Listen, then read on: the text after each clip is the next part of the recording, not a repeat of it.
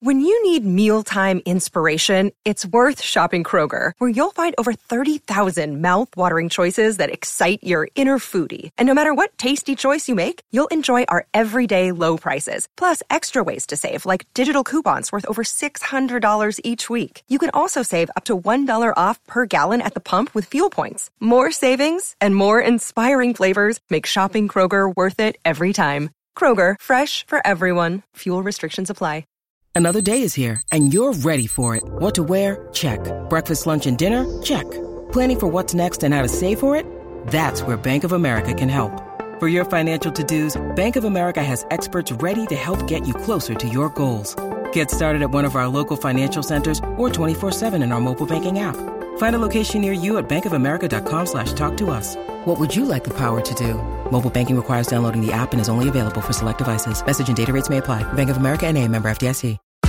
Thank you for listening to this Podcast One Sportsnet production, available on Apple Podcasts and Podcast One.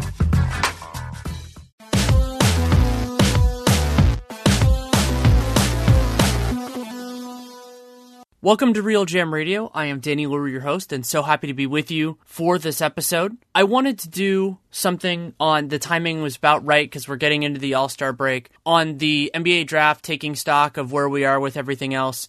And the great person to talk to with that is Sam Vecenie, senior writer at the Athletics college basketball site, does great work in terms of college basketball, but also in terms of the draft, which is usually what he and I talk about. And for this episode, we also went a little bit into the NBA and some some on the deadline. He he wanted to talk about Jordan Clarkson, so we talked a little bit about Jordan Clarkson. So a lot of different directions, a little bit at the top, a little bit in the middle, a little bit towards the bottom of the first round. And conversation runs, I think it's about an hour 15, and is brought to you by TrueCar. You can check out TrueCar for both your new and used car buying needs and desires, whatever you want. And again, conversation about an hour 15, a lot of different directions. I hope you really enjoy it. Thanks so much for coming on.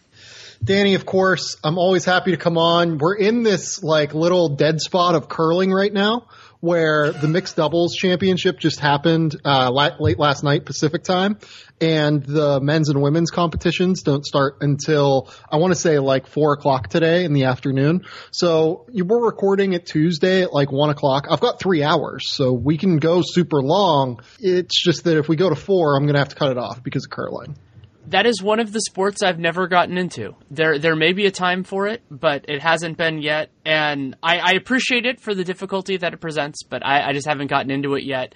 Instead, we'll do another kind of pinpoint accuracy. We'll try to get into the draft guys for this year. And I don't want to spend as much time at the top of the draft as we have before, partially because sure. my instinct is that it hasn't really changed that much. Is that understanding correct? I mean, not a crazy amount. No, like we've certainly made more substantive decisions maybe on who we like and, you know, like marginally less than other players.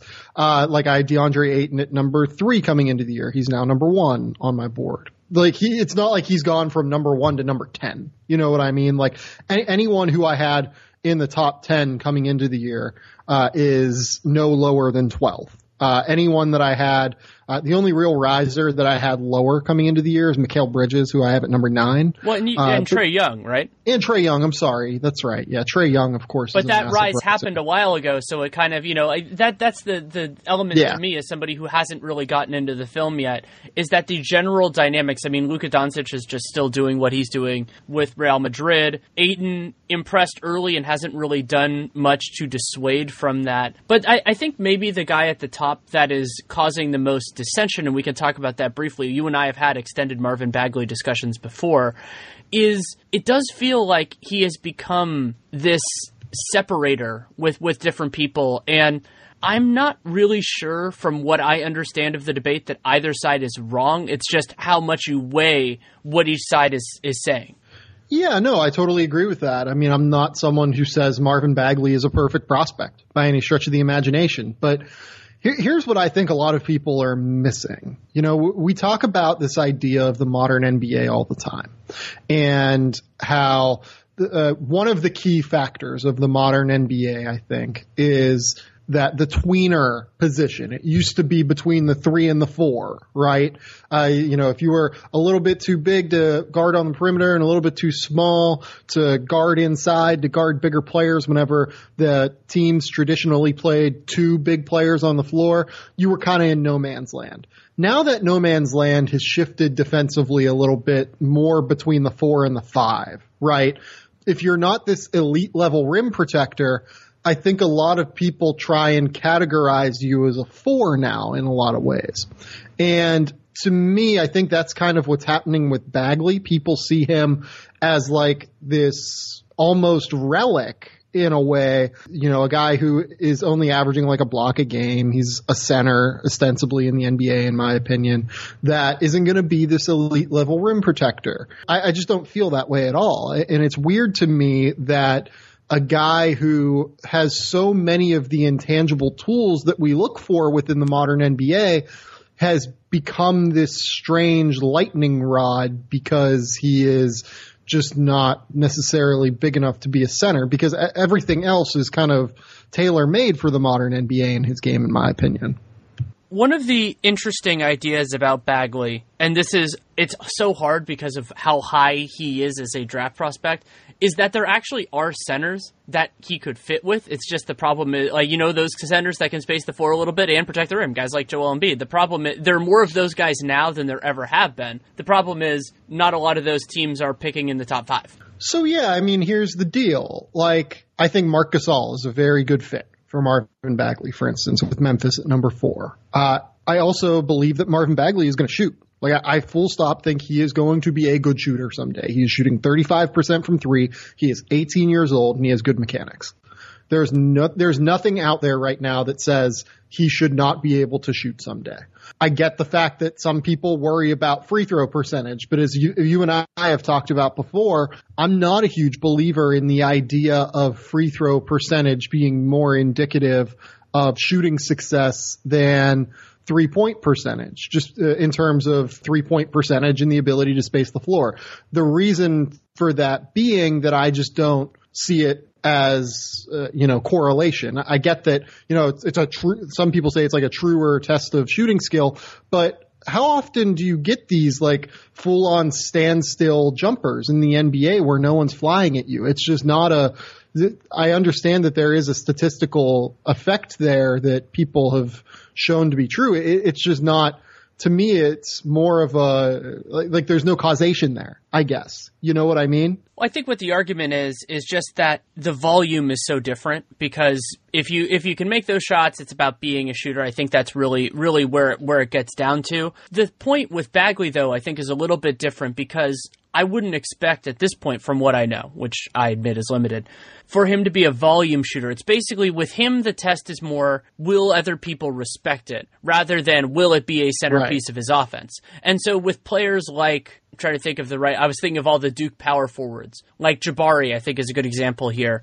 You know, sure. those type of players. It's a bigger part of their offense. You know, ideally, you would want it to be there. Or the way that Tatum has delivered so far this year. So for those right. guys, it's different than somebody like Bagley, where it's more like where Embiid might end up where sure if the shot is open you take it but actually maybe you use that more to set up other things and so right. it, it it affects the other team's defense in a actually a pretty similar way but it affects your offense in a very different way Right. So the other factor here is that we have not even talked about like the best factors of Marvin Bagley's game yet. Right. Um, he's leading the ACC in rebounding and in points at 18 years old. That is insane. He has a 60% true shooting percentage in conference against elite play, a 63% true shooting percentage overall. And it's not like Duke plays a bad schedule outside of the league. It's bizarre to me that this is a conversation that like he is I had someone compare him in my mentions yesterday to Dwight Powell. What?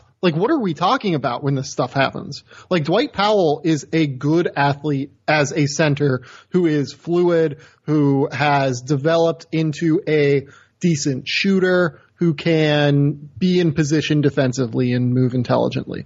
Dwight Powell is probably like a 60th percentile athlete among centers.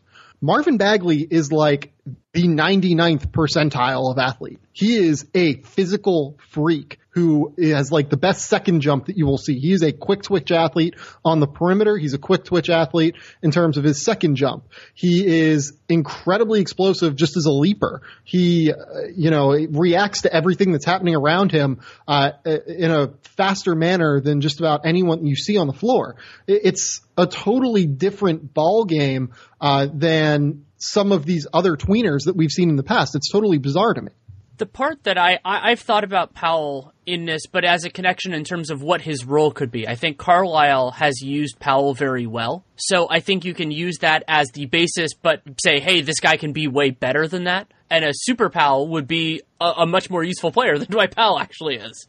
And that's something when you when you make comparisons with strengths and weaknesses, the severity of the strengths and weaknesses is also very important, and that opens up other avenues. And Powell is a lot closer to being a fully developed player than Bagley, and so he can correct some of the things that Powell never was able to. And so, he, well, like, isn't Super Dwight Powell like Chris Bosh? Maybe it, it could be. I mean, Bosh. Well, and the other big difference is that Bosh came kind of was proto in terms of where the league was going, whereas Bagley gets to come in when that role has already been developed a lot more. And right. that's an interesting distinction that could end up really mattering here. Like you have that where where Bosh, as great as he was, you could make an argument that he came into the league about five years too early, just because he would have developed that part of his skill set a little bit differently, or even ten years. I mean, he would be a spectacular player now, but he got right. to play with LeBron and, and Dwyane Wade, so that worked out pretty well for him. But let's even say that he doesn't develop Chris Bosh's incredible defensive instincts, because that's ultimately what Chris Bosh became in Miami, right? He right, became an absolutely incredible in the way that he did. Right. Okay, let's say he's Amar'e Stoudemire then. Like Amar'e was an incredibly quick twitch athlete who could essentially do anything he wanted offensively on the basketball floor. Amar'e Stoudemire is probably going to be a Hall of Famer. Like, that's not a bad spot to be if you end up drafting Amar'e Stoudemire at number three. The other part with Bagley that I think is so interesting, and I, I, alluded to this a little bit before with the idea of him fitting with a guy like Embiid, is that as it happens, a lot of the teams towards the bottom of this draft right. are probably going to be there again. And I don't think Bagley precludes you from taking another guy really at, any other position and just seeing how it works. Right. You know, there are there are players that I don't think he's a great fit next to, but if you think he's the best guy available, the only exception to that would probably be the Kings, just because they don't have their own pick next year. So if they, mm-hmm. they get it, it gets a little bit more stickier. But yeah, but the I, thing with the Kings is though, if he's available, they should and they have like number three. I think they should absolutely take him just because he's going to be productive. We should feel confident Marvin Bagley is going to be productive in some capacity in the NBA. He's going to be so athletic and play so hard and have such good instincts on the glass and have great scoring instincts to the point where he's going to be productive, and that matters to Sacramento. Am I thinking that the team well, so the team for me that I, I, worry about his fit is Orlando, just because if assuming they're keeping Eric Gordon, Aaron Gordon right. long term, which it sounds like they will, that just isn't enough to me. I mean, they've already had shaky defenses the last few years. But I mean, the two of those guys plus a third guy could be a pretty awesome front court rotation. Like if you're going to play two out of those three at any given time. Well, do you know who their third guy is? Is it Isaac? It's Jonathan Isaac. Yeah, Jonathan I, I, Isaac. I love John Isaac. So that, was that probably so my favorite fun. defensive. Yeah, he was my favorite defensive prospect in the draft last year. He God, just has been hurt. So new agey. It'd be really really fun. Yeah, and like in my last mock draft or in the podcast I did last week or this week, whenever this is being released, I don't know. Um, I, I we talked about Jaren Jackson to Orlando because we liked the idea of them just having an incredibly new That's age. more interesting to me because right. with him, then you have kind of the three archetypes. You have the you have the rim protector, the, like kind of the defensive guy. You have the the Aaron Gordon kind of, you know, volume a little bit more, a little bit more off the bounce. And then you have the wild card, the, you know, John Isaac, where if he can deliver, then you can play him with both those guys. Yeah, no question. I, I totally agree. Like God, the, the cool thing though is that I don't think that Jonathan Isaac, or like I don't think that Marvin Bagley is going to be a tangibly different or, you know, markedly worse offensive shooter than Jaren Jackson, to be honest. That could be true. Yeah, I, I, I have you. I, I trust your evaluation there, and it's a challenge. Like I, I, there, a lot of these teams. I think my instinct is that this is going to be an eye of the beholder draft from from what I know so far.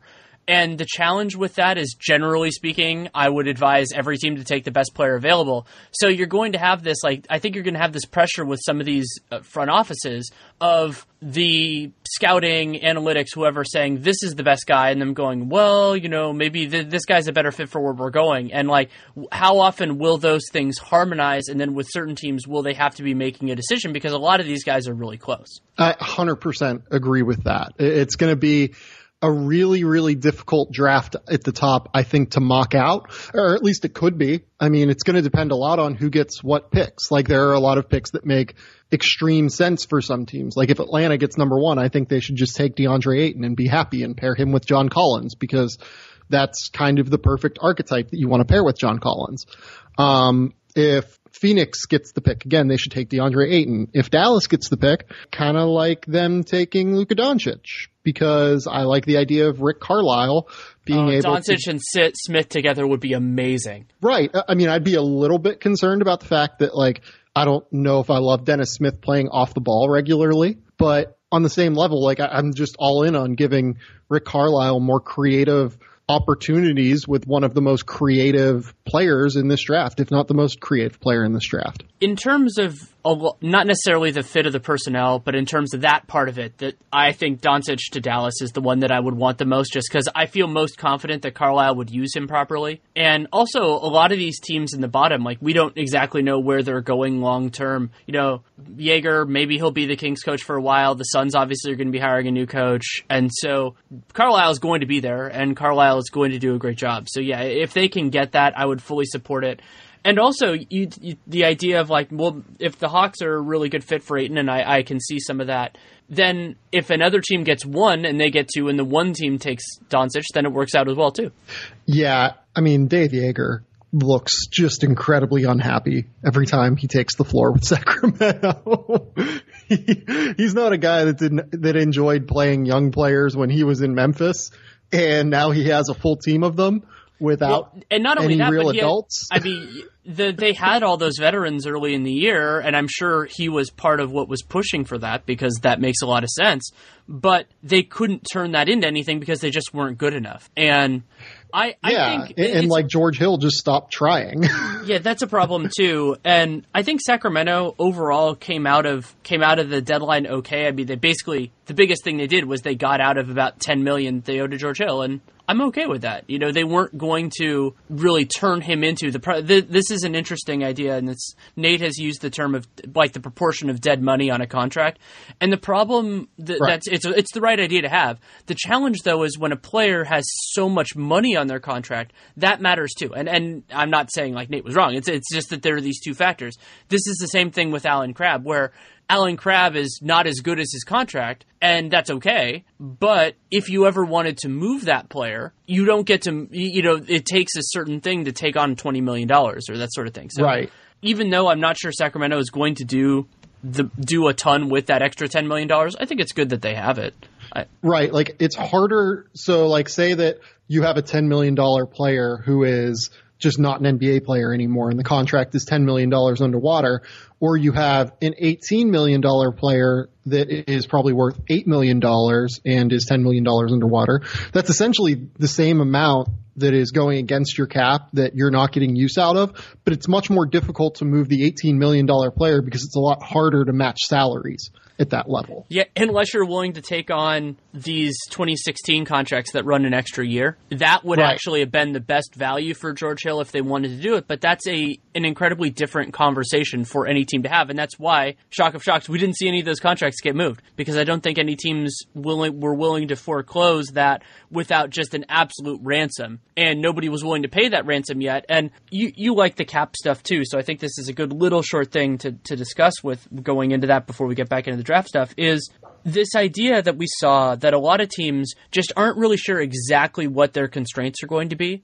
And mm-hmm. so that led to them just being cautious. And a good example of this is the Milwaukee Bucks. Like the Milwaukee Bucks very well could need to clear a little bit of money next year to get under the tax, depending on how much Jabari gets.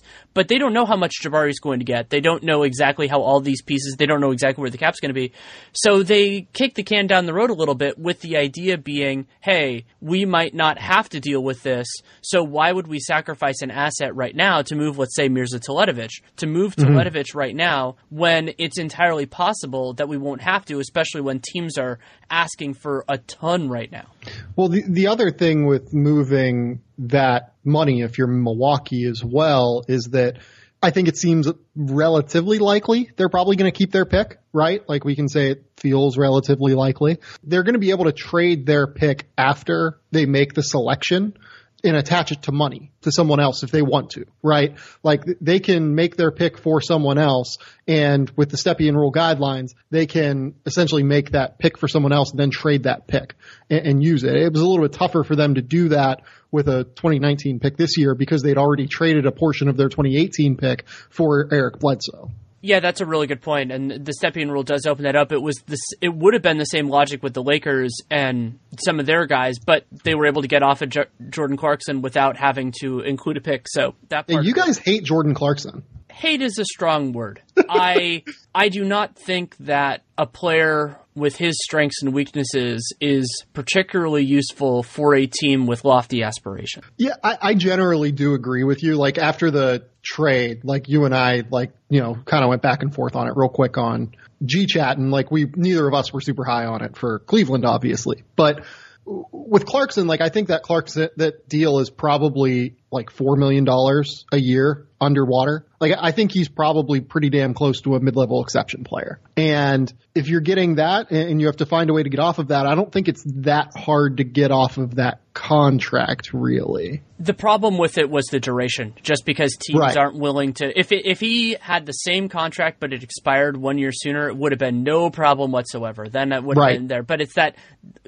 that second year, so twenty the 2019-20, that would have given a lot of teams the queasiness, and that's why there's been some reporting that there weren't that many teams that were interested in, in taking on Carson. And, and that's just as a practical matter. But it will be a great test of context here because Clarkson has largely played kind of he's played with and without another point guard, but he hasn't really done the true off ball experience. And I want to see he looked great in that game on on Sunday against the Celtics playing with mm-hmm. LeBron.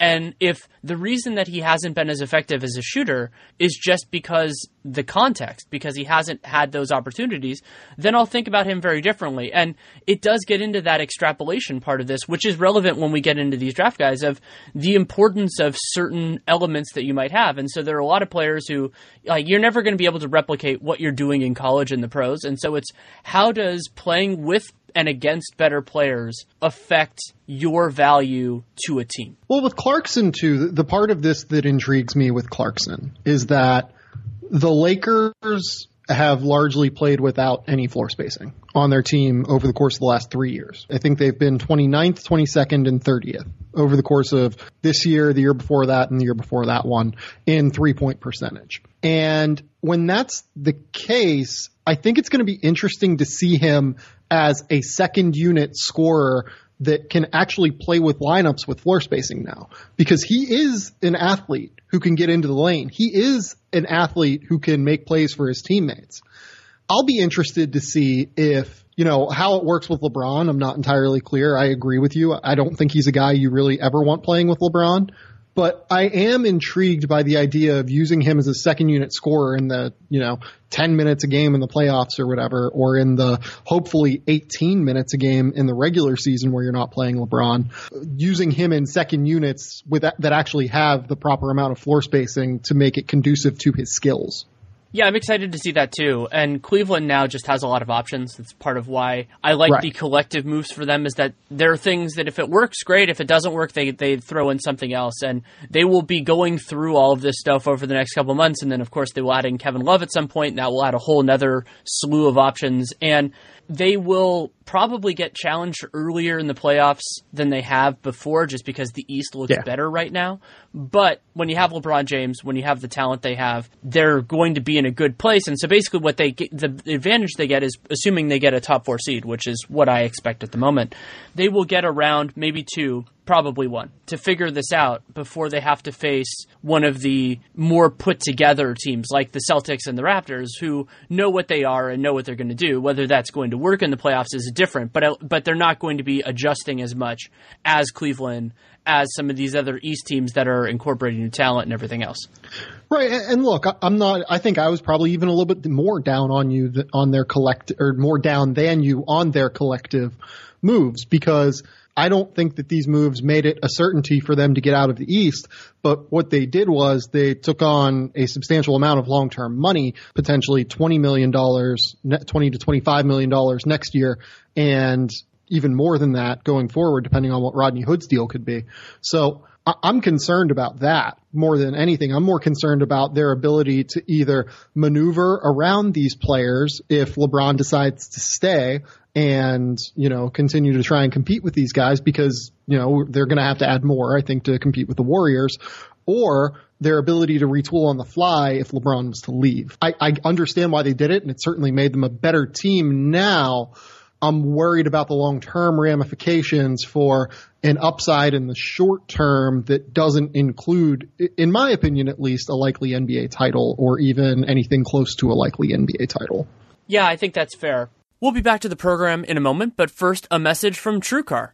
Here are some useful car tips you might not be aware of. A coffee filter and a little bit of olive oil can clean your interior. Removing excess weight from your car will improve gas mileage. And you can place your key fob to your chin to increase its range. Weird, right? Well, here's another tip you might not know about. TrueCar also helps people get used cars. That's right. TrueCar isn't just for buying new cars. With their certified dealer network and nationwide inventory of nearly 1 million used cars, you'll enjoy real pricing on actual inventory and a simpler buying experience, whether you buy new or used. And with TrueCar, users can see what others paid, so they know they're getting a good deal before buying. They're also more likely to enjoy a faster buying experience by connecting with TrueCar certified dealers. When you're ready to buy a new or used car, check out TrueCar and enjoy a more confident car buying experience. Some features not available in all states. Now back to the conversation. Let's do a quick discussion of something you and I talked about a little bit before we went on the air with maybe one of the players who could be the most interesting theoretically with the Nets pick, depending on where that ends up, is Michael Porter. And Michael Porter Jr. Yep. recently announced that he intends to play this year, which is mm-hmm. wonderful for selfish reasons. And he's capable of making his decisions, whatever he wants to do. But what I think is is the the most important point with him, since we can't really talk about you know how he's looked at Missouri so far, is just talking about the fact that his medical is going to be central in all this. I mean, teams are just going to want right. to see what's going on with his back, and he can control that information if he wants. But that's a little bit of different power when you're more in the five to eight range than where Josh Jackson was. Right, and, and just to kind of you know bounce off of that sure. really quickly before we move into the second part of that. So there was like a report out there that his doctor told him, or his doctor told Cuonzo, or the doctor just said in general that one in ten players who are as young as him, you know, have this surgery and have a recurrence of back issues. That's interesting. Also, there's Jeff Stotts' in Street Clothes website that says, you know, lower back injuries in the NBA or back injuries in general in the NBA uh, have a 75% chance of recurrence. So that's the kind of variance we're dealing with right here. And, and, you know, recurrence can be serious surgery. It can be missing 10 games in your eighth year of play. You know what I mean? Like there's no saying that it has to be, you know, a life threatening, career threatening injury. But that's the kind of variance you're talking about with opinions on this injury, right? Like uh, the analytics aren't very positive on it, but Porter's doctors are very positive on it we'll see who's right. Uh, NBA teams are definitely going to want to get a look at this. They will, and it's such a big investment. Even if it's he's probably not in the mix at number one because of the risk involved here. But the other point is that the medicals are an important factor in this. But evaluating Michael Porter Jr. as a player is very different than a lot of these guys because though he is a freshman in college right now, he has been incredibly well scouted over the years because of right. the, what he he's been touted for a long time and because of his presence and all these things. So I I don't think there's a lot that he needs to prove as a basketball player during this month or so. If he wants to play, so be it. But he's in a very different place than a lot of guys because we're not wondering those same things and uh, that we would be about a lot of freshmen that haven't played at all. Yeah, so here's a non-exhaustive list and I think this looking at the names here, I can think of multiple other events where Michael Porter has attended, but here's a non-exhaustive list exhaustive list of the events that Michael Porter has attended in the past where NBA personnel has been present. 2017 McDonald's All-American event, all of the practices, the game. 2017 Nike Hoop Summit, all of the practices, all of the game. 2017 Adidas Nations, three day event. 2016 U18 FIBA Americas, multiple USA basketball camps, Nike Basketball Academy.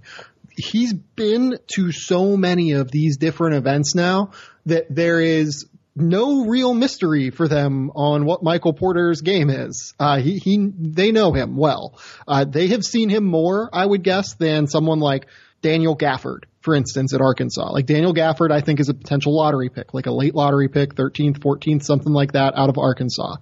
He has now played like 25 college games. NBA scouts have seen Michael Porter more than they have seen him. You know, Kevin Knox, I think, is probably right on the borderline in terms of if NBA scouts have seen more of Kevin Knox or have seen Michael Porter. And Kevin Knox was a top 10 recruit in this class and a five star player. So that's the kind of sample that you're talking about here with Michael Porter. He has been seen ad nauseum over the course of the last three years before this year it's not really that big of a deal that he's out. Like there's, it's just kind of not a thing to me in terms of scouting and evaluating his game. They know him well. They know what he can do. The key is going to be, do the medicals come back clean? And who gets what pick, basically. And how, as Danny said, how does the Porter camp or does the Porter camp decide to use the medical reports as leverage to steer him to a certain location? They can pick and choose who they want to get these medical reports if they so desire. And that's going to be a really interesting kind of wrench that gets thrown into this, I guess. I was just thinking about it because I brought up Josh Jackson before. He would be in a much better circumstance if he had gone to the Celtics. Josh Jackson? Yeah. Yeah, I mean, I, I don't know if that was ever really going to happen. I don't. um, I mean, it sounds like Danny Ainge really liked Jayson Tatum, and there's a reason yeah. why he really liked Jayson Tatum. He's been Tatum's been better than I than I expected. I mean, that's pretty pretty well known at this point that he's been better than that. And one of the weirdest things about this class is just the lack of really high end kind of forwards. I mean, Doncic can p- defend different positions, and so you have these guys like the Bridges. I call the Bridges boys is what I call them because they're not brothers or anything. With Villanova and Michigan State, and maybe maybe Chandler Hutchison. Like there there are a few guys kind of in that range, but even though there is this just need thirst for wings, especially forward sized wings. That's just not the strength of this class, even though those guys I'm sure will help teams. Yeah, no, especially at the top of the class, as you've mentioned already. Like you said, the Bridges are going to be useful. Michael Porter is going to be useful as a perimeter based forward, basically. Uh, Kevin Knox, and then you get into guys like Lonnie Walker and Troy Brown and uh, Shai Alexander, and the next guy on my list after that that I think is like a full stop, like you know, perimeter player is Shake Milton. So that that's those are not going to be guys, in my opinion, that are massive difference makers. Now, some people think Lonnie Walker can be that. He hasn't quite shown us enough there for me to feel confident in it, but he he has that ceiling at the very least. There's just a lot still to be determined in this class. Now, for all of the, you know, strength at the top in terms of big men, you know, you, you look down through number 25 and down, you know, on my board, I've got Bruce Brown, Melvin Frazier, Landry Shamet, Jerome Robinson, Hamidou Diallo, Jalen Brunson, Anthony Simons, Jevon Carter, Vince Edwards, Devonte Graham, Rawle Alkins, Jacob Evans, Gary Trent, Tyus Battle, Jere Foster, Kris Wilkes, Aaron Holiday, Marcus Howard, Jalen Hudson. That's the range from 25 to 50 for me. So like there are no real big guys there. There are like five big guys that I have in that range. So there's going to be a really interesting, you know, eye of the beholder thing again there in terms of, you know, which of these guys rise, which of these guys declare for the draft even. That's certainly unclear still. And which of these guys decide, uh, you know, play their way up during the pre-draft process and maybe jump some of these bigger guys like Brandon McCoy and jump a guy like, uh, uh Daniel Gafford or Mitchell Robinson or Robert Williams potentially. It's going to be an interesting pre-draft process, I think, because of that. It is also going to be hard for those bigs because a lot of those guys are going to be straight fives in the NBA. Uh, that would be at least it would be my expectation. And there are a yep. lot of good centers in the NBA right now. And so yes, there is an intense value to a a center, a young center on a rookie scale contract if they can play rotation minutes because then you don't have to pay somebody middle level exception money or something else. Yeah. Also, of course, if they have upside, I mean, Bam Adebayo is a good example here. Yes, he, you know, there are a lot of centers, but it looks like he could be a good one. Poeltl too, you know, like those type of guys. Yeah. Those guys were drafted in the low double digits, so and, and I think those picks are both working out very well for their teams. Well, you know what the other thing about that is though is that it's really, I, in my opinion at least, and you know, Steven Adams might be a guy that kind of flouts this idea, but it takes these guys a long time to play in the NBA and get to the point where they can be starting quality. Like even Clint Capela, who has been awesome this year and was really good last year, it took him like three years to get to the point where like the Rockets should have felt very comfortable starting him in an NBA game. So it's great that you get these guys on rookie scale deals, but it's part of the it's part of the catch 22 here. You really have to take the time to develop them and you really almost more than anything have to find a way to develop your scheme around their specific skill sets now. And that's juxtaposed with let's say Josh Hart where older guy plays on the perimeter, stepped right in, he's starting right now for the Lakers. Right. And we know what he is. You can use him. He's you don't build your scheme around him. You have him as a part of your scheme. And so there's a value to having that kind of guy on a rookie scale contract too, where I think he's either 23 or close to it, and he'll be basically in his whole pre-prime on team control, and a lot of that on his rookie scale contract. And so there's a value to that type of player as well. Yeah, no, 100%. Uh, and that's why I tend to value those players more. Uh, and that's why I think a lot of those guys kind of fit in that range of the draft for me. I find incredible value in being able to play a wing as soon as you can. I think that that is the way the NBA is going. And I think that the more flyers you get on perimeter players, the more you should take. Sometimes though, like this draft, at the top, you got to take who you got to take. It, it just kind of is what it is. When DeAndre Ayton is sitting there and he's seven foot one and 260 pounds and has a 5% body fat and like is just a total freak who can shoot threes and guard on the perimeter and has potential to protect the rim, sometimes you just got to take the guy who's really good.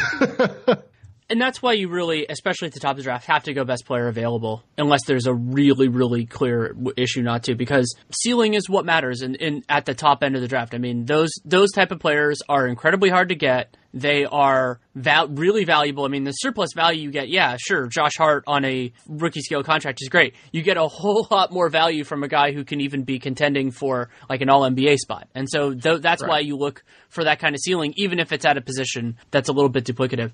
And a team that I'm fascinated by just what they do, and also with you know having a relatively new front office because it changed over last summer. The Atlanta Hawks have beyond a really high pick. They have two picks in the late first round and have a great reputation for developing yep. perimeter players. And you so, know the other thing is too, they're going to have in addition to that uh, a really really high second round pick. That's true. And so, how are they going to approach this? Are they? I, I, mean, you can go rigidly best player available. That's a lot of things to go best player available, and they already have a bunch of guys on their roster, and so they're going to swing certain elements of this. Or do they want to do what Portland did last year and mm. combine some of those assets into yep. one better thing. And there could certainly be teams, especially in an eye of the beholder draft, that just go, eh, we don't really love any of these guys. And so maybe somebody, you know, in the range of like the Clippers, because they have Detroit's pick or their own pick, that'll probably be right in that range. Maybe they can get there. Maybe they could even get a little higher than that if a team doesn't like who's available to them. This is the draft that is going to define Atlanta's rebuild. I think. Because if I was them, I would not be trading any of these picks or consolidating any of these picks. And a lot of this does depend on who ends up declaring for the draft, obviously. Do some of these guys that are like, you know, early second round picks, potential to jump into the late first, do they decide to come out or not? But this draft is interesting in terms of wing depth. This draft is interesting in terms of point guard depth. I think that, you know, if they would be able to grab a big at the top and then really hammer home those late wings that they've had such success with early in their careers, this could be a huge, huge draft for Atlanta. They could come away with something like DeAndre Ayton, it like in the top three, followed by a Melvin Frazier, Landry Shamet, and Jerome Robinson, we'll say. Like they could easily come away with all three of those guys, and I think all three of those guys fit exactly what they want to do. They would complement each other well, and it would be uh, an incredible draft for them to be able to come away with so many pieces that could help them as soon as possible. Uh, they're all on rookie scale deals that are all going to be there for the next three years at a cheap price. It, it, this could be a massive, massive moment in Atlanta's rebuild. And I think the same goes for Phoenix. Phoenix has more draft capital right now, I think, than anyone because they have what is scheduled to be a top three pick. They have number 15 from their deal with Miami for Goran Dragic, and they have number 32 as well because you know their own pick, which is slated at number two right now. Uh, they also have two late second round picks that'll probably be thrown away in some way because that's the dead zone of the draft, and it's really hard to find a contributor there. But this is a huge draft for Phoenix's rebuild too. This is the one that we'll see if Ryan McDonough is making the picks, but like this is the one that should round out their young core for the next three years as they try and build around Devin Booker and Josh Jackson and whoever they take here. The other reason those two drafts are so interesting is that because so few rookies come in and are big contributors to successful teams, the expectation has to be that even if those teams do well, and they very well could, that won't be enough to make their 2019 pick worse substantially. So yep. you could be sitting there going, okay, we build this asset base, and this is sort of the idea for the people who are positive on where the Lakers are, that the Lakers have kind of, kind of do, where it's like, okay, we have guys that we're optimistic about, but they're not so good that they're actually making us a good team. Yeah, I mean the Lakers are in a weird spot just well, and in they, general. And they traded away their own pick, but that's kind of the idea. Right. Is right. This this it's year, where they've been over the last couple of years. Right. Like this year isn't really that sort of an atmosphere just because of of where all these things are and just the teams at the bottom are are really bad right now. But when you're bad right now, you'll probably be bad for another couple years. Kind of like I guess the Sixers are another example of of that where but they drafted injured guys too. So, but that's the idea is you know you draft knowing that you want to take the best player available, knowing that you're going to be building a collection. Another example of this would be like the Houston Astros, where if you're bad for long enough, you just keep yep. on building those assets. And then the hope is that some of them will work out and that you can eventually build a good team out of that. And because in the NBA, sort of like in baseball, though thankfully NBA players get paid a lot more earlier than baseball players do, you get a lot of team control of that. That four years can do a lot. You can, you can figure things out. And so the Hawks and the Suns, I'm sure both of them would rather not be where they are right now. But if they embrace that and kind of lean into it a little bit, I think they can do really well. Yeah, 100% agree. We'll see. We'll see the way that this thing goes. This is going to be a very important draft for a lot of teams at the top, just because the talent level at the top is so strong. The other group that this is going to be exceedingly important for are the teams that we expect this to be their only time for a little while. So that would be the Cavs with the Nets pick, the Grizzlies, I hmm. mean, we don't know exactly how good they're going to be moving forward, but if you're the Grizzlies want to be good, they want to be good exactly. So if they can, so those teams, if they can kind of hit on this pick and then move away, I'm guessing the Knicks wanted to be there at some point. Though now with Porzingis being out with the torn ACL, maybe they have to, maybe they move into like a two year drop and then try to move up. But so uh, the Knicks should be trying as hard as they can to not win a game the rest of the year and then be awful for the first half of next year. And if they can do that, then they'll have enough they'll have enough runway to win a couple extra games in the second half of next year as they're being judicious with Porzingis and still be fine. I mean, right. as if if we can do the hypothetical of just push, pushing a pause button on Kristaps Porzingis for one calendar year and then saying he gets back to 100% after that, you could make an argument that there are a lot of silver linings here for the Knicks. The reason why it's a question and why why we're so disappointed is because that's not the bet you're making. You know, it's just you never know if a guy's going to come back all the way, especially when he's seven three and all that kind of stuff. But yeah, the Knicks, yeah. they needed to get better. They needed a talent infusion, especially with the way they screwed up their cap. So, and, and you know what the other part shot. of that that's really tough is too, is that it seemed like Porzingis himself was trying to push the timeline along. You know what I mean? He keeps saying, I want to make the playoffs now. I want to make a leap now. Now with him on the sideline, there's no pressure there. They, they don't have to worry about that. They don't have to worry about uh, are we pissing off our star by not making the playoffs as early as he wants to make the playoffs. They can just organically grow now in, in a pretty substantial way. I agree with you. If if this is just a natural pause in their timeline, it's going to be a very, very, very useful pause for them. we could get back to uh, the draft and position that I'm interested in and looking for your opinion because I just haven't watched much of them at this point in time is what's been happening with, with the point guard. So we will exclude Doncic for now. He can handle the ball and all that kind of stuff, but just he's he's so far beyond all these guys that it's a very different conversation. And so going into the year, I think most of it was Sec- Collin Sexton versus Trevon Duval. Then yeah. Trae Young vaulted himself into the conversation and Duval largely took himself out of it. How are you feeling about that trio and has somebody else worked into that who can be like a, a primary ball handler in the NBA? You know, I do think that it's mostly a two point guard draft at this stage in terms of, you know, real difference maker potential. I think Collin Sexton's going to be a starter in the NBA. No question. He's a killer. He has the mindset. He has the mentality. He has attitude, everything you're looking for in terms of a lead ball handler. You just have to worry that, that the shot's going to come along at some point. As long as that does, he'll be fine. Trae Young is the one who is going to either save a general manager's job or he's going to get him fired. I think he's one of those swing players in this draft. Some people are huge fans for right reasons, right? He totally changes the geometry of a basketball game. He is able to pull up from 30 feet. And as we've seen with Stephen Curry, and we'll talk about that in a second, when you can do that, it puts so much added pressure on the defense that it creates totally different angles that they have to worry about defensively. Even when the Warriors didn't have Kevin Durant, that was a tough thing that defenses had to deal with with them.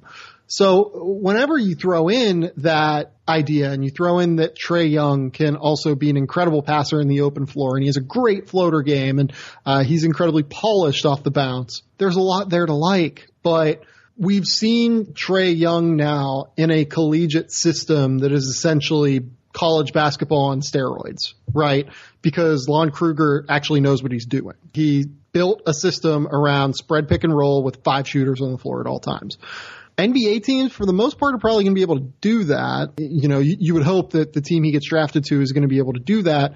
I just wonder if some of the incredible, obscene, ridiculous numbers we've seen from Trae Young so far are more a product of that as opposed to like if you would put him in Kentucky's system where he almost went, you would have a very cluttered floor. You would have a very messy floor. You would have less space for him to operate and you would have more athletes to get out and transition, but you would have fewer, you know, incredible opportunities to make great drives into the paint and plays where you can get separation with your change of pace and change of direction dribble. It's just harder to do that when the floor is cluttered. So he's a guy that not only do you have to trust his ability to gain separation, but you also have to trust uh, his ability to cut down turnovers in traffic, and you have to cut trust his ability to eventually try on defense because he has not really tried this year at all. I don't think trying on defense is is important. I mean, offense is central to Trae Young's value, but something that we've seen with Isaiah is a good example of this is just kind of how that can cascade through a team. It didn't affect Boston yeah. at all last year, but it seems like it did affect Cleveland. Not that he was their only bad defender. They had a multitude of problems on that end.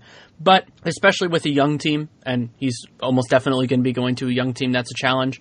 And also because I think it's going to take Trae Young a little wild figured out. Like he has tools that I think are going to project well, but the adjustment to vastly superior athletes, to the way the coaching staff and strength and conditioning and all that stuff works, it's going to take him time and it's going to take a team time to figure out what you want to put around him. And that's mm-hmm. not necessarily a bad thing. It's just a realism thing that is going to going to be there. And my instinct is that you know, like Trae Young with the the capability of a shot, you kind of go, oh man, it'd be really cool if you could if you could use him off the ball. But I think he wants the ball in his hands a lot. So like the idea of, yeah. of him going to a team that already has another ball dominant player. Like I think that's there's a concern there. The good fortune for them for him is that a lot of the teams, especially now that the Phoenix is kind of if they fall far enough that they're not going to be in the space to pick him, where they'll pick somebody higher in the draft than him, like that's one that would have scared me. Him and Booker. I mean, they would have scored a billion jillion points, but there are limitations there. But so you know, the, but there aren't that many teams in that mix. You know, more in the four to ten range that have that guy now. So maybe he'll get the space that he needs to get that. You know, the the space within handling the ball to make it work. The terrifying one is Orlando. They have a significant positional need for him, and I mean, come on. Like, look at who's on that roster shooting threes right now. Like, that would be a significant problem if he went there, I think. Memphis, I think, would present some issues, although they're trying to go to more of a modern scheme. Cleveland, we don't know what that roster will look like. The one that I love the most, honestly, is Chicago. Because for as much crap as Fred Hoiberg has gotten over the years, that's what he wants to run. He wants to run that spread pick and roll system. And with guys like Zach LaVine and Lauri Markkanen already there, it would present a very interesting offensive scheme to where I actually think that it could really work for Trae Young in Chicago. How would you feel about him if the Knicks fall far enough to get Young? I think just the long term potential of Young and Porzingis yeah. creating something that teams just can't deal with would be really fun. Yeah, I would love that. I think that would be really, really interesting in terms of the way he would. I, I can see him being really bad his rookie year in New York because they would have no other real floor spacing around him.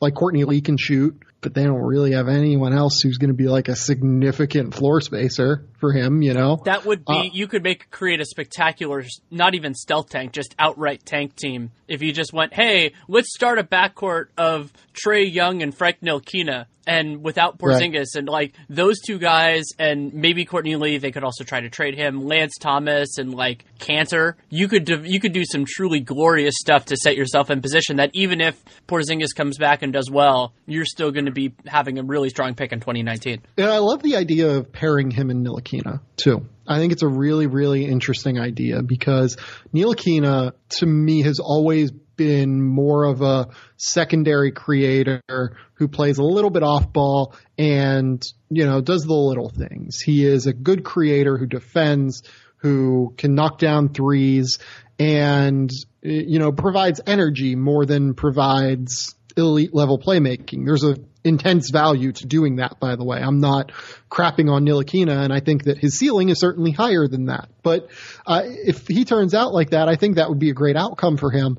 And pairing Trae Young with a guy like that, I think would be great for his development. Defensively, my vision for Ntilikina, and there's incredible value in this, is something like what Klay Thompson has done with the Warriors, where you put this guy on whichever guard of the other team you feel most scared by, and then you you can use them to switch as well. And that it's sometimes hard to find a complement for it, and that's why Trae Young I think is a very interesting fit because he can play because he can do so much on ball that Ntilikina can go there. And if they're theoretically if they're doing those two eventually with Porzingis probably at the five, then you're getting the four spacing at other places. Like I think if you could go that route, you would need a ton of forwards, but you could actually get it done. And the way that a lot of these teams need to be thinking about this draft in particular is just not that this player is going to be your finishing piece, but they're a piece that you can use to eventually build a team. Yeah, no, absolutely. Uh, you know, a team like that, I think that's really interesting is Memphis, right? Memphis is in a place where they think they have their guys. They think they have Mike Conley and Mark Gasol as two of who they believe, in my opinion, are top 30 to 35 players in the league despite their age. And if you can get a guy like a Marvin Bagley who can come in immediately and contribute, if you get a guy like, you know, Mikal Bridges, if they end up in the like seven range, who can come in and contribute on the wing immediately, that's going to provide value for them. And that's going to be a piece for them that they can build around, but also who's not a finishing piece for them. It's more of a, uh, a building block, you know, and that's one thing that is interesting to me about some of these players, right? You mentioned earlier in the idea of Marvin Bagley, where he is a player that doesn't limit you really in the way that you have to uh, build around him, kind of, right? I do think you probably need a rim protector next to Marvin Bagley. Uh, you need to find someone who can be a really good weak side rim protector. But, you know, other than that, I don't think he limits you. DeAndre Ayton doesn't limit you at all in what you do. You know, Trae Young does limit you though. Trae Young, you need to find more perimeter defense. Full stop. You have to find perimeter defense. Uh, the antithesis of that is Jaren Jackson, where Jaren Jackson you believe can pretty much do anything. And uh, maybe he's not going to do it at a superstar level, but he is the best complementary piece in this draft, maybe, and that has intense value. So it's really interesting to me, not only in terms of teams have to find these building block pieces, but it's really interesting in the way that these pieces will either limit or not limit you in terms of the way that you build going forward talking about Jaren Jackson in particular, the way you did, made me think about Dallas. And Dallas is a huge swing piece in this, not only because of their ability to, to cultivate and maximize talent. I'm such a believer in Rick Carlisle, but because they're one of the only teams that has the double of being relevant in the free agent market and also having a draft pick because they could be saying, like, they could be looking at this in, in a couple of different ways. One is, hey, if we take a center in this class, if that's who we like best, then we don't have to pay a center. And, you know, the centers in this market have flaws that are also really good. I mean, if De- if DeMarcus Cousins can get to anything close to where he was, phenomenal offensive talent, somebody who Dallas could use really well. DeAndre Jordan's a little bit older, and I think you know, but but there certainly is value to that too. But you can also go the other way, which is the kind of the the next level thinking for Dallas that I would actually love, which is maybe we bypass both of those things. And if we can get a guy, I mean, Doncic would be the dream, but if they get, get somebody who's not a big, then also not overpay a big because we can develop them like what they've done with Dwight Powell and then use that money on somebody else. Then you're sitting there and going, hey, they're affecting the draft pick slots, they're affecting free agency, but mm-hmm. they're creating more value that way, arguably, than they are. And a lot of that is based on supply. But that's why I think Dallas is a big piece here because they can control multiple parts of the process themselves. Yeah, and a lot of it's going to come down to those discussions that they have with agents and discussions that they have with representation even before the draft happens. If they know that they're a player in the DeMarcus Cousins sweepstakes and they have the fourth overall pick, is it worth them in that scenario taking a flyer on Michael Porter's health? Or do you take do you find out you're not going to get to Mark's Cousins and you just take Jaren Jackson because you feel more safe with Jaren Jackson?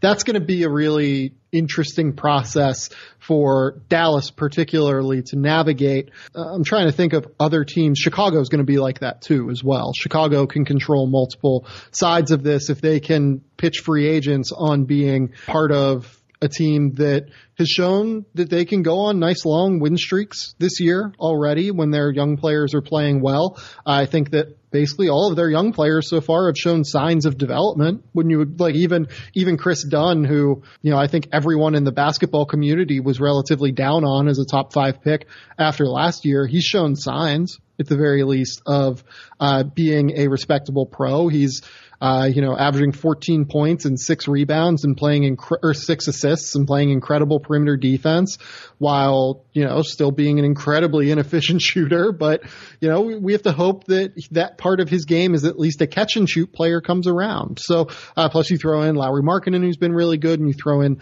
uh, Zach LaVine, who has at least shown little worse for the wear, I would say is the best way to put it after coming back from injury, maybe just slightly worse scoring from two point range. And we have to hope that that'll bounce back a little bit, but it's going to be a really interesting summer for teams like Dallas and Chicago and the Clippers, who have two really, really high draft picks as well, and how they decide to handle those those circumstances. Philadelphia too, two top 18 picks right now. Yeah, that's true. The Sixers, because right now I would say it's probably more likely than not that they're going to get the the Lakers pick which talk about how the, that affects yeah. the Celtics moving forward. Holy crap! If they get the, just the unprotected Kings pick, that's something that that can be used. But it's terrifying for the rest of the NBA. By it, the way, it should be. And so the the yeah those teams how they want to approach it, and the Sixers that's that's true with them. The point I made about Dallas, they can affect the free agent market as well, and and how they want to approach this. And so yeah, real quick, if DeMarcus Cousins was to leave New Orleans, I'm a proponent of them trading Anthony Davis. There is no team in the league that can top that Kings pick in terms of a singular asset for Anthony Davis. Yeah, probably not. Uh, I would say so. just for a hot second, I was thinking about if the Sixers would have enough assets to trade for Davis without moving Simmons or Cousin or Simmons or Embiid. Oh my God, that would be fun. I don't think they do. I don't think they do. Think so. I mean, Boston, Boston could legitimately put an offer together with Jaylen Brown and that Kings pick. They could do it a lot of different ways. I mean, Smith or Tatum, Kings pick, but then they have all these other lower end assets that they could that aren't essential to their team but are incredibly useful. Right. You could, you know, I mean, Terry Rozier is untradeable, but Terry Rozier, all these extra picks, not only the one their own pick this coming season, but then they have that Memphis pick, which is varying degrees of interesting depending on how good or bad you think Memphis is. That pick, I is- forgot about that. yeah, so they have that that Grizzlies pick is top eight protected next year, 2019, top six protected in 2020. And so, yeah, you could certain teams would be sitting there going, "Wow, that, that could be really good." It could also just hold off for a couple of years. But actually, you could make a really interesting argument that Memphis thinking they're good helps that. Like maybe that pick is 10 next year. They also have the Clippers first round pick next year if they make the playoffs. So there's value in that. Like yeah, it, the the Celtics just have a crazy a crazy asset collection, and I'm going to write a piece on this at some point. The big question for them is going to be what like a do they want to make a move? And they have all this weird the weirdest issue they have is with salary filler they have no they have no flotsam in terms of salary. Ballast is a Right. word for it. But it's it's more about when that player is going to be available because they are completely at the whim of these other teams because they can't force you know there's no trade override button in real life. You can make the best offer that exists. You can make an offer that the other team should shouldn't refuse like the rumored pit for uh, the one that they would have gotten for Justice Winslow which the if it's true the Hornets were absolute fools to turn down. At a certain point if a team just values that thing they're not going to trade it. And that's why a, part of the reason why a Harden trade hasn't happened since is because the teams that have those guys. And the other big thing that's running against the Celtics, at least for now, is that they've added in the designated veteran extensions because now there is a, a piece of control that didn't exist when some of those trades were happening. And so now, let's say the Bucks with Giannis. You know, Giannis, spectacular player, franchise cornerstone. Milwaukee has a reason to be more optimistic at the moment about their chances of keeping him because they can offer him more money than anybody else and they can do it early. So until we start to see players giving the indication that they're not willing to sign those contracts, or a situation more like what happened with Boogie and Paul George, where maybe the team wasn't willing to give it, or Jimmy Butler is another good example of this, then that's something different. But if we're talking about the true earthquake type guys, I think you, that's more like Davis, where the team would be a fool not to offer it. Who, who is the next earthquake guy? I think it's I mean, Davis. other than other than Anthony Davis, we'll say, because like Anthony Davis is, I think, the obvious answer. But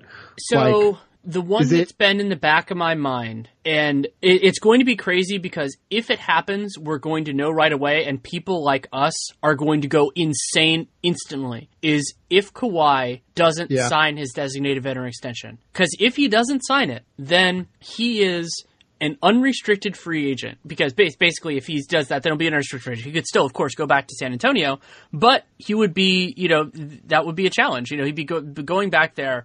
And so if San Antonio if he turns that down, are do they have the ability to stick with their guns to say, "Hey, he's leaving this much money on the table especially with what's happened this year?"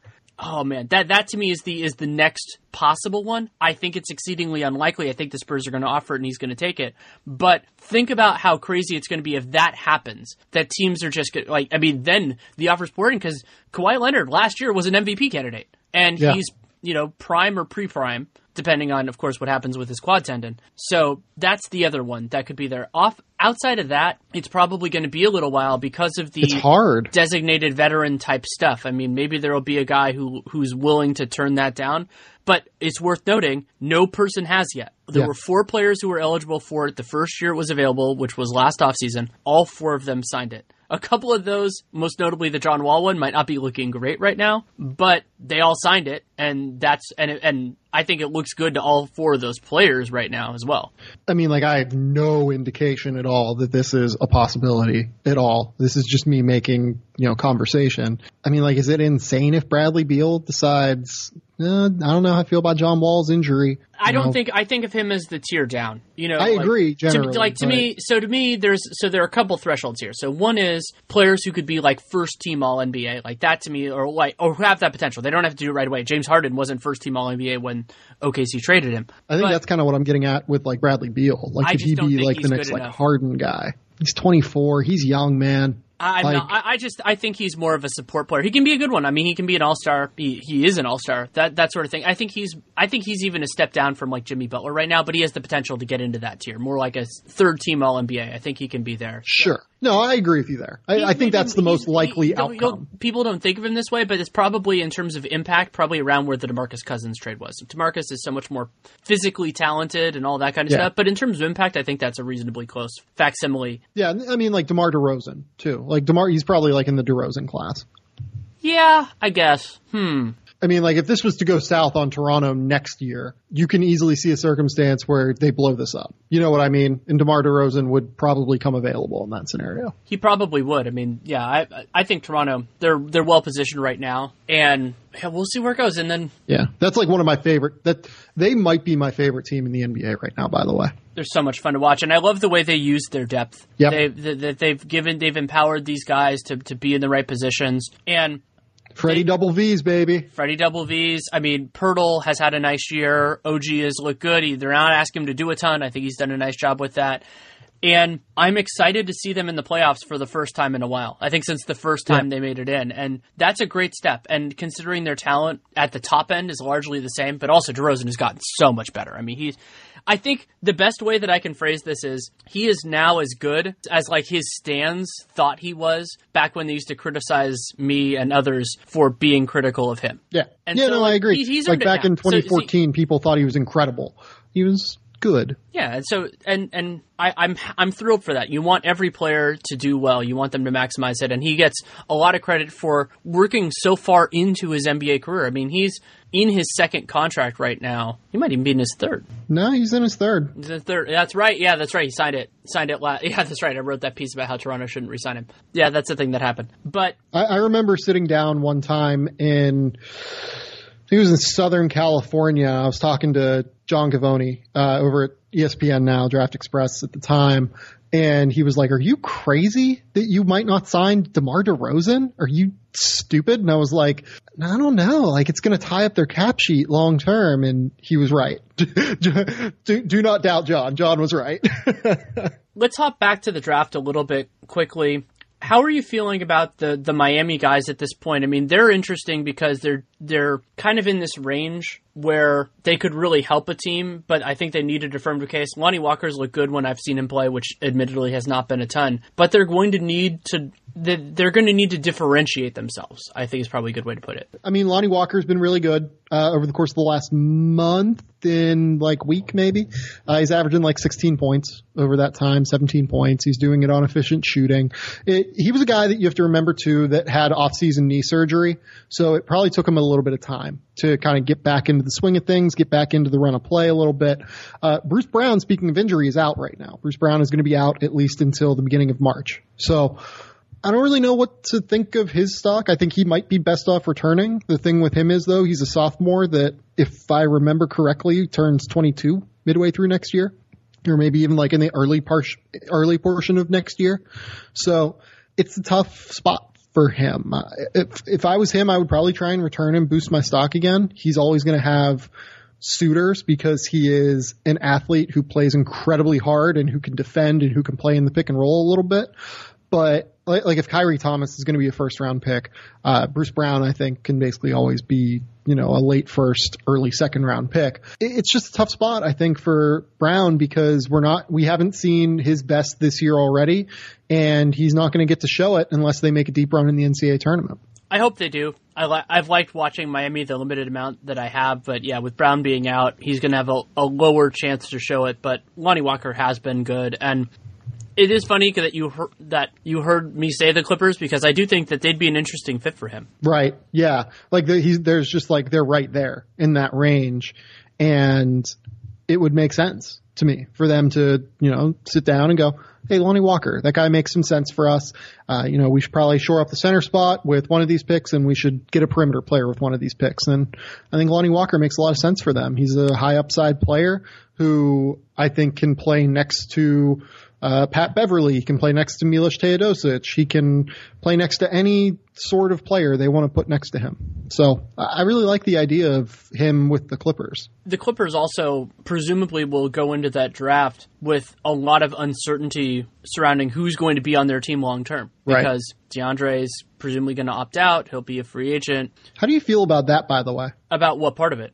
Should DeAndre opt out? Yeah, I think he should because I his, agree agent, with you his agent's going to have to do a lot of work. But Yeah. the idea is not necessarily his first year value. I think it's entirely possible that he won't get paid as much as his option. Right. But when you are getting to your early 30s and you're a big man, you need, and, and assuming long term money is important to him, which it Right. probably is, you want to make sure that you get that contract at a point you when you can because you never know when it's going to go off. And he has been an Iron Man, missed a missed a couple games due to a ankle sprain this year, and I thought I was going to pass out just because he, he hasn't. but those things What is the don't last forever. threshold that you think he has to make? That's a good question. Because, like, if he's at 17 next okay, so, year, so he's turning down 25. I would Right. say 15 is probably the like if if he if the if there's a reasonable chance that he could get less than 15, then you start seriously thinking about it. But if he can get 15 or more and I I fully expect that he can get 15 or more, then I would opt out. I don't know if I agree with 15. I think 15 is too low because if you think about it, he could be a, what, 25, 25 million dollars in the first year. And then he would need to make 35 in the next three years, essentially, to get to 15 a year in terms of AAV, right? So that would be 11.7 or so, right? I think he can make 11.7 for sure next year. I think the number has to be like, he has to be able to make 19 or 20 almost. Maybe, maybe 18 at least to get to the point where it's worthwhile for him to opt out, right? Well, the reason why I think it's different is just because of the downside risk if something happens there. I mean, Yeah. because there there there is no reason to think that there's a basement on his value of like 10 million you know if he got hurt or if he just doesn't look you know doesn't look as dominant anymore the line for centers that you should pay is at, is getting is getting Yeah. higher and higher now as their supply is getting larger and as the demand is getting lower. So Yeah. if you're not a top 15 to 20 center, you probably shouldn't get paid. Like that's basically where this is kind of going unless you could eventually become a Yep. top 15 to 20 top 15 to 20 player. So I don't know when the league is going to fully get wise to that. It could be this offseason. It could be never. That it's just that's big men. Big men are always so challenging in that way because te- they're Well, it's always because of the history of the league. The Right. in in the league's history, it's been dominated by big men. So many and- people and- still believe that it's useful. And don't get me wrong, big men are still incredibly useful. Yeah, and and there needs to be a differentiation here between like top five centers and everybody else because yeah, I mean look at Joel Embiid. Joel Embiid has been so huge for the Sixers this year. Karl-Anthony Towns, when he actually gets to shoot the ball, has been massive. DeMarcus, as limited as he is defensively and as infuriating as he can be at times, I mean he can be a wonderful wonderful player too. And Jokic has been you know he's he's unlocked a lot with the Nuggets and all those type of guys. So those players are still valuable, and theoretically, like if a Shaq caliber player came into the league, they would be a monster too. You would they would be defended very differently now than they were back then, but they would still be be there. It's just They, that they would also be developed differently. Eh? Like that's Oh, yeah. kind of my that's kind of my thing with DeAndre Ayton. Like I wonder if DeAndre Ayton is kind of the modern era of Shaq. You know what I mean? The shot like isn't supernatural looking. You know what I mean? Like it's he still like points himself toward the basket a little bit unnaturally and shoots it way far away from his head, but it goes in because he's developed that skill set over the course of the years. Now he's also seven foot one, 260 pounds at 19 years old. Like is kind of that the natural progression from Shaq at LSU in 1990 to DeAndre Ayton, Arizona 30 years later? yeah, it very well could be. And you know, Shaq at that time, I'm I'm guessing he would have enjoyed taking some threes. He would have dominated inside too, but you could strike Mm-hmm. that balance in a different way now than you could then. And yeah, I think Much, yeah, much in the same way DeAndre Ayton does. He shoots 75, 76% in around the basket.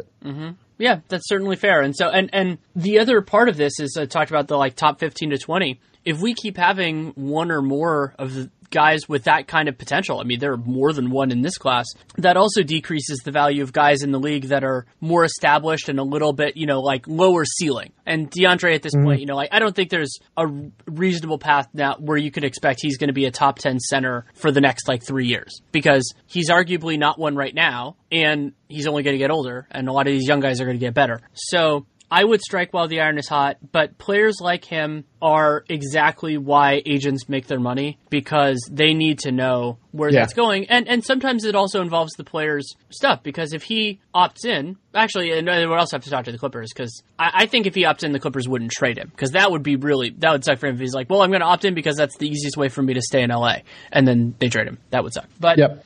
Generally speaking, that sort of thing as well. Like Aron Baynes left money on the table. He turned down an option that was more lucrative than what he signed for with the Celtics. But I think he's pretty happy about that. I would guess if he if he had to ask him about it. I mean, he's on a, a team that's using him pretty well and that's competing for stuff. So you have all of these different ideas, and you're trying to maximize what makes your client happy, which is not always the same as maximizing their money, though it often is. Yeah. I just got an email in my inbox for Basketball Without Borders because we're recording this before All Star, right?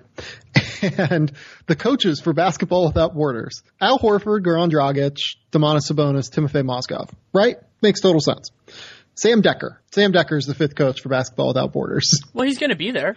Yep. The American, American dude from Wisconsin. Just chilling, chilling coaching. He's like 23 too or whatever. It's just a funny deal, isn't it? Oh, they'd be so much more fun if it was like Teodosic. yeah, like Milos would have been perfect. Milos came over, like, you know, Milos might be going to the Caribbean or something to hang out for like a couple of days, but yeah, Sam Dekker. I just thought that was hilarious that he's the fifth coach. That's awesome. Anything else that you think is more pertinent? I mean, so this is pr- probably we'll record now and then we'll do something more close to the NCAA tournament, Yeah. probably in that sort of range. Is there anything you're looking for in the next month that to, to watch kind of the end of the conference season? I'm always looking for the like right now. I'm looking for the risers. I'm looking for the guys that can get up into that late lottery range, can get up into the 20 range. The guys I'm looking at right now, Daniel Gafford, uh, as I've mentioned a couple times on this podcast, he's a freak show. He is six foot ten, seven two wingspan. Really tries hard defensively on the perimeter as a center. I don't think he really fits into that. He might actually be more like six eleven. Um, I don't really think he's much of a tweener defensively. He's just a freak show. I like Melvin Frazier out of Tulane quite a bit. I've been mentioning him uh, intermittently since like November as someone I found interesting as a prospect, and he's finally flipped the switch. Really good defender, six foot six, reported seven foot three wingspan uh, as a wing, and like an elite level quick twitch athlete wing. So uh, it wouldn't surprise me if he ends up you know, going very, very high once the measurements portion happens. Funny story, he also told Mike Schmitz that he didn't know who DeMar DeRozan was until earlier this year.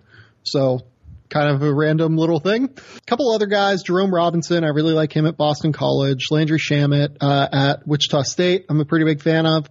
Jontay Porter, Michael Porter's brother, is a hot name on you know NBA scouts' minds. Think he's there's potential he's more of a 2019 guy, but you know they do like him even though he's 6'10 with a seven foot wingspan and kind of a bigger body. He's just very very skilled uh, in terms of his basketball IQ and the way he handles the ball. Anfernee Simons is another guy at IMG Academy, really really interesting player uh, that NBA scouts are very mixed on. You know, some people really like him, some people really don't. He's the next like prep school, high school guy that might end up going to the draft. Beyond that, I mean, those, those are the guys that I think are hot names right now. Uh, and I'll be interested to see the way it goes down. Keita Bates-Diop as well at Ohio State It's a really hot name. So, And this is I- a great time for those guys to show themselves. We focus a lot on the conference tournaments and the NCAA tournament, but peop there are more eyeballs on them now than there were early in the season for these non-premium guys. You know, the premium guys obviously had it the whole time, but yeah, it's, it's Yeah. a good a good chance to really improve your stock. Yeah, no, absolutely. And the guys that I've been unimpressed with this year, uh, Trevon Duval, uh, he didn't start for Duke last game and they played a lot better without him. So that's not a good sign. Hamidou Diallo has been really bad over the course the last month and a half for Kentucky. He has not helped himself really at all this year. Uh, I mentioned Bruce Brown earlier. I feel really bad because I really like Bruce Brown as a dude. He's an awesome, awesome human being who works hard. Just hasn't been his year, basically. trying to think of anyone else. I mean, those are those are the ones that stand out to me. Nick Richards as well at Kentucky was a guy who got some first round publicity. He is not good. Chimezie Metu, I have like as an early second round pick after thinking he was a potential top 20 guy early in the year. He hasn't really helped himself.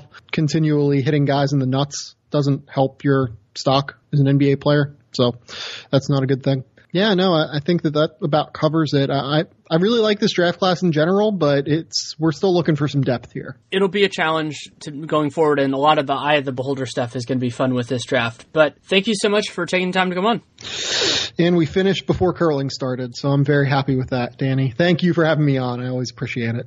Thanks again to Sam for taking the time to come on. You can read him at The Athletic, specifically in their college basketball area, but also his mock drafts, which are great resources for people like me. Those are available, I believe, in both the college site and the NBA site. You can also, there's a little author thing for those of you who subscribe, which of course helps me as well because I, I write for The Athletic. You can also follow him on Twitter at Sam underscore Vecenie, S A M underscore V E C E N I E, and a, a wonderful resource for everybody, in particular like me at this point in the year, where I'm getting a lot of my draft slash college basketball input through other people. And originally, this was done because of, you know, time things. And of course, that is a part of it now that I do so much of the NBA. But the other part of it is I've gotten a little bit more judicious about the college basketball that I watch during the year because I don't want it to bias my opinions because one game out of 30 for a player is probably going to be a non neutral sample. So maybe it's a great game, maybe it's a bad game. And that's not why I'm watching it. You know, it's more because, oh, it's Texas Duke. That was a game I watched. But sometimes that colors it a little bit too much. And so getting into film using synergy or, you know, video breakdowns or that kind of stuff leads me to a more balanced place. And so you get the good stuff and the bad stuff all together.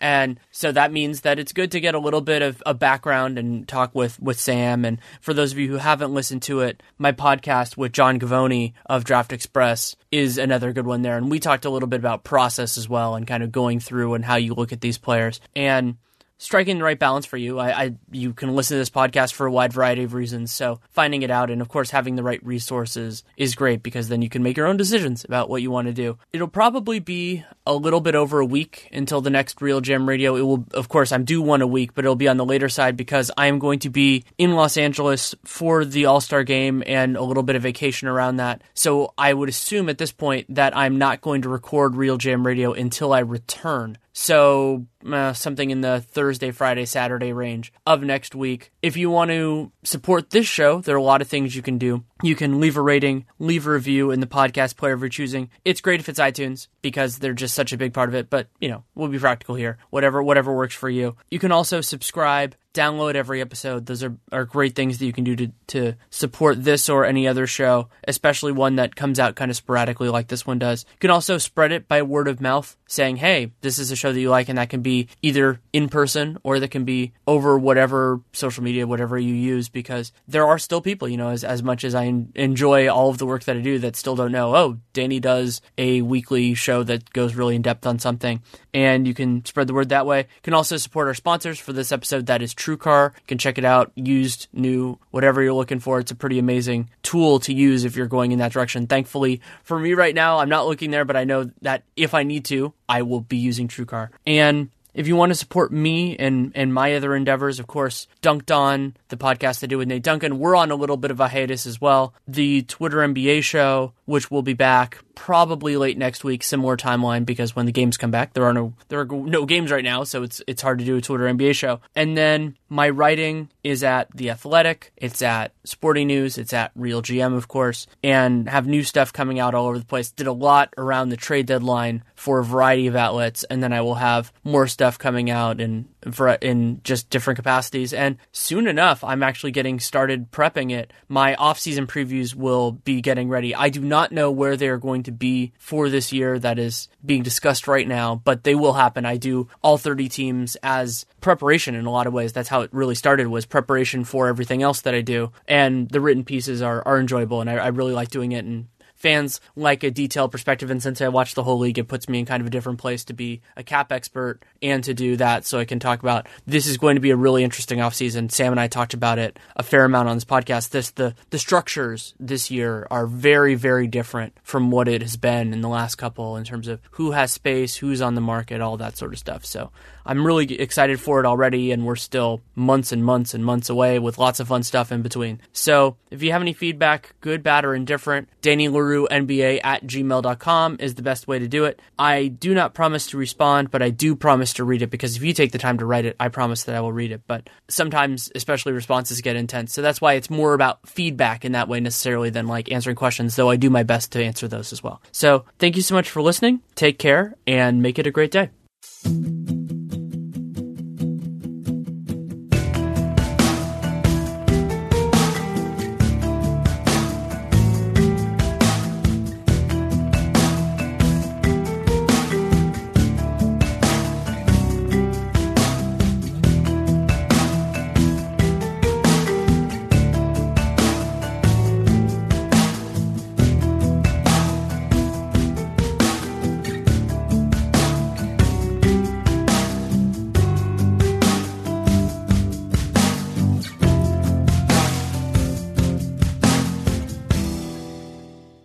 You're struggling with alcohol or drugs, Recovery Centers of America can help. The holidays are over, the new year is here, and the time to act is now. Expert private care at Recovery Centers of America will get you on the road to recovery today. So call 1 888 Recovery now. At our fully accredited world class treatment center in Monroeville, Pennsylvania, you will be treated with compassion, dignity, and respect by our dedicated team of professionals. You will also benefit from specialized programs, 24 hour medical care, and the comfort of our outstanding facilities. Let us help you. We will answer your call 24 7 and can get you into treatment as soon as today. If outpatient care is right for you, you can receive a same day assessment and attend therapy in person or virtually. And because we accept most private insurance plans, you get premium care without the premium price. Don't wait. Start your new year. Start your new life today. Call 1 888 Recovery now. That's 1 888 Recovery.